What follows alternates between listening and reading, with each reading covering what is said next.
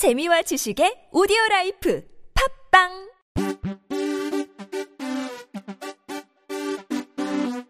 지금은 지금은 지금은 그냥 들어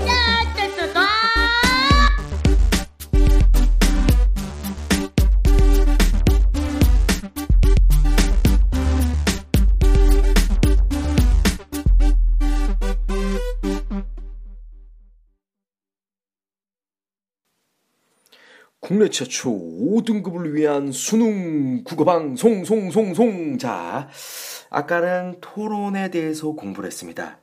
그러면 요번에는 이제 나머지 것들을 화법을 쭉 밀고 나가죠. 여기서부터는 그냥 이야기가 쉬울 겁니다. 발표. 자 발표는 여러분들이 수업 시간에 하는 거 싫어하는 거 앞에 나가서 하는 겁니다. 여러분 누군가 발표하는 거를 한 번쯤은 봤을 거예요. 자 보면 그런 애들 있죠 아, 몸을 막 비비과 그리고 막 짝다리를 짚고 어떻게 해야 될지 모르겠어. 심지어 막 교탁 속으로 막 들어가려 그래.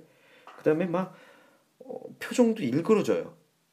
자, 요런 것들 행동이라고 하는 그런 것들을 수능에서는 비언어라는 말을 씁니다. 그 다음에 뭐 목소리가 떨려 매막 이래 양이 돼요. 그 다음에 저처럼 속도가 갑자기 빨라져요.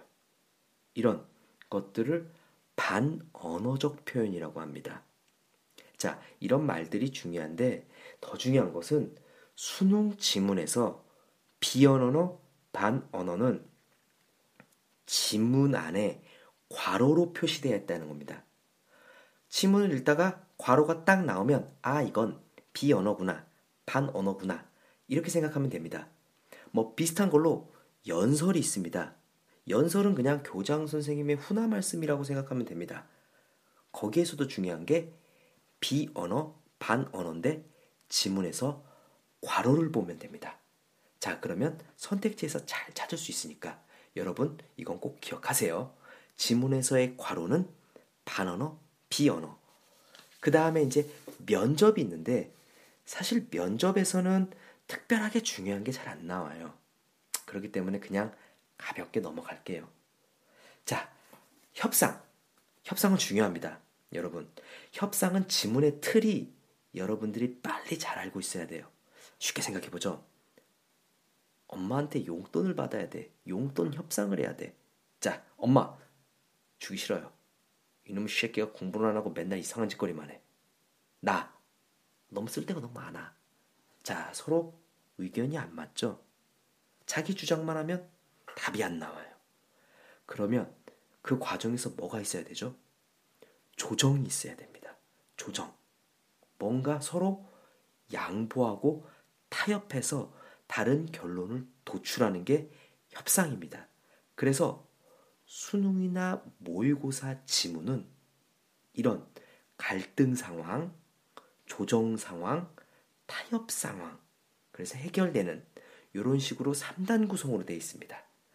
이 지문의 틀만 잘 보고 있어도 협상 문제는 풀기가 쉬워집니다.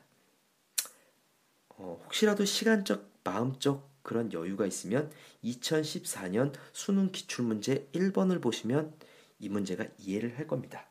자, 이런 식으로 화법에 대해서 어느 정도 기본적으로 이해만 하면 이제는 예전처럼 그렇게 안개 속에 빠지는 게 느낌이 드는 게 아니라 어느 정도 보일 겁니다.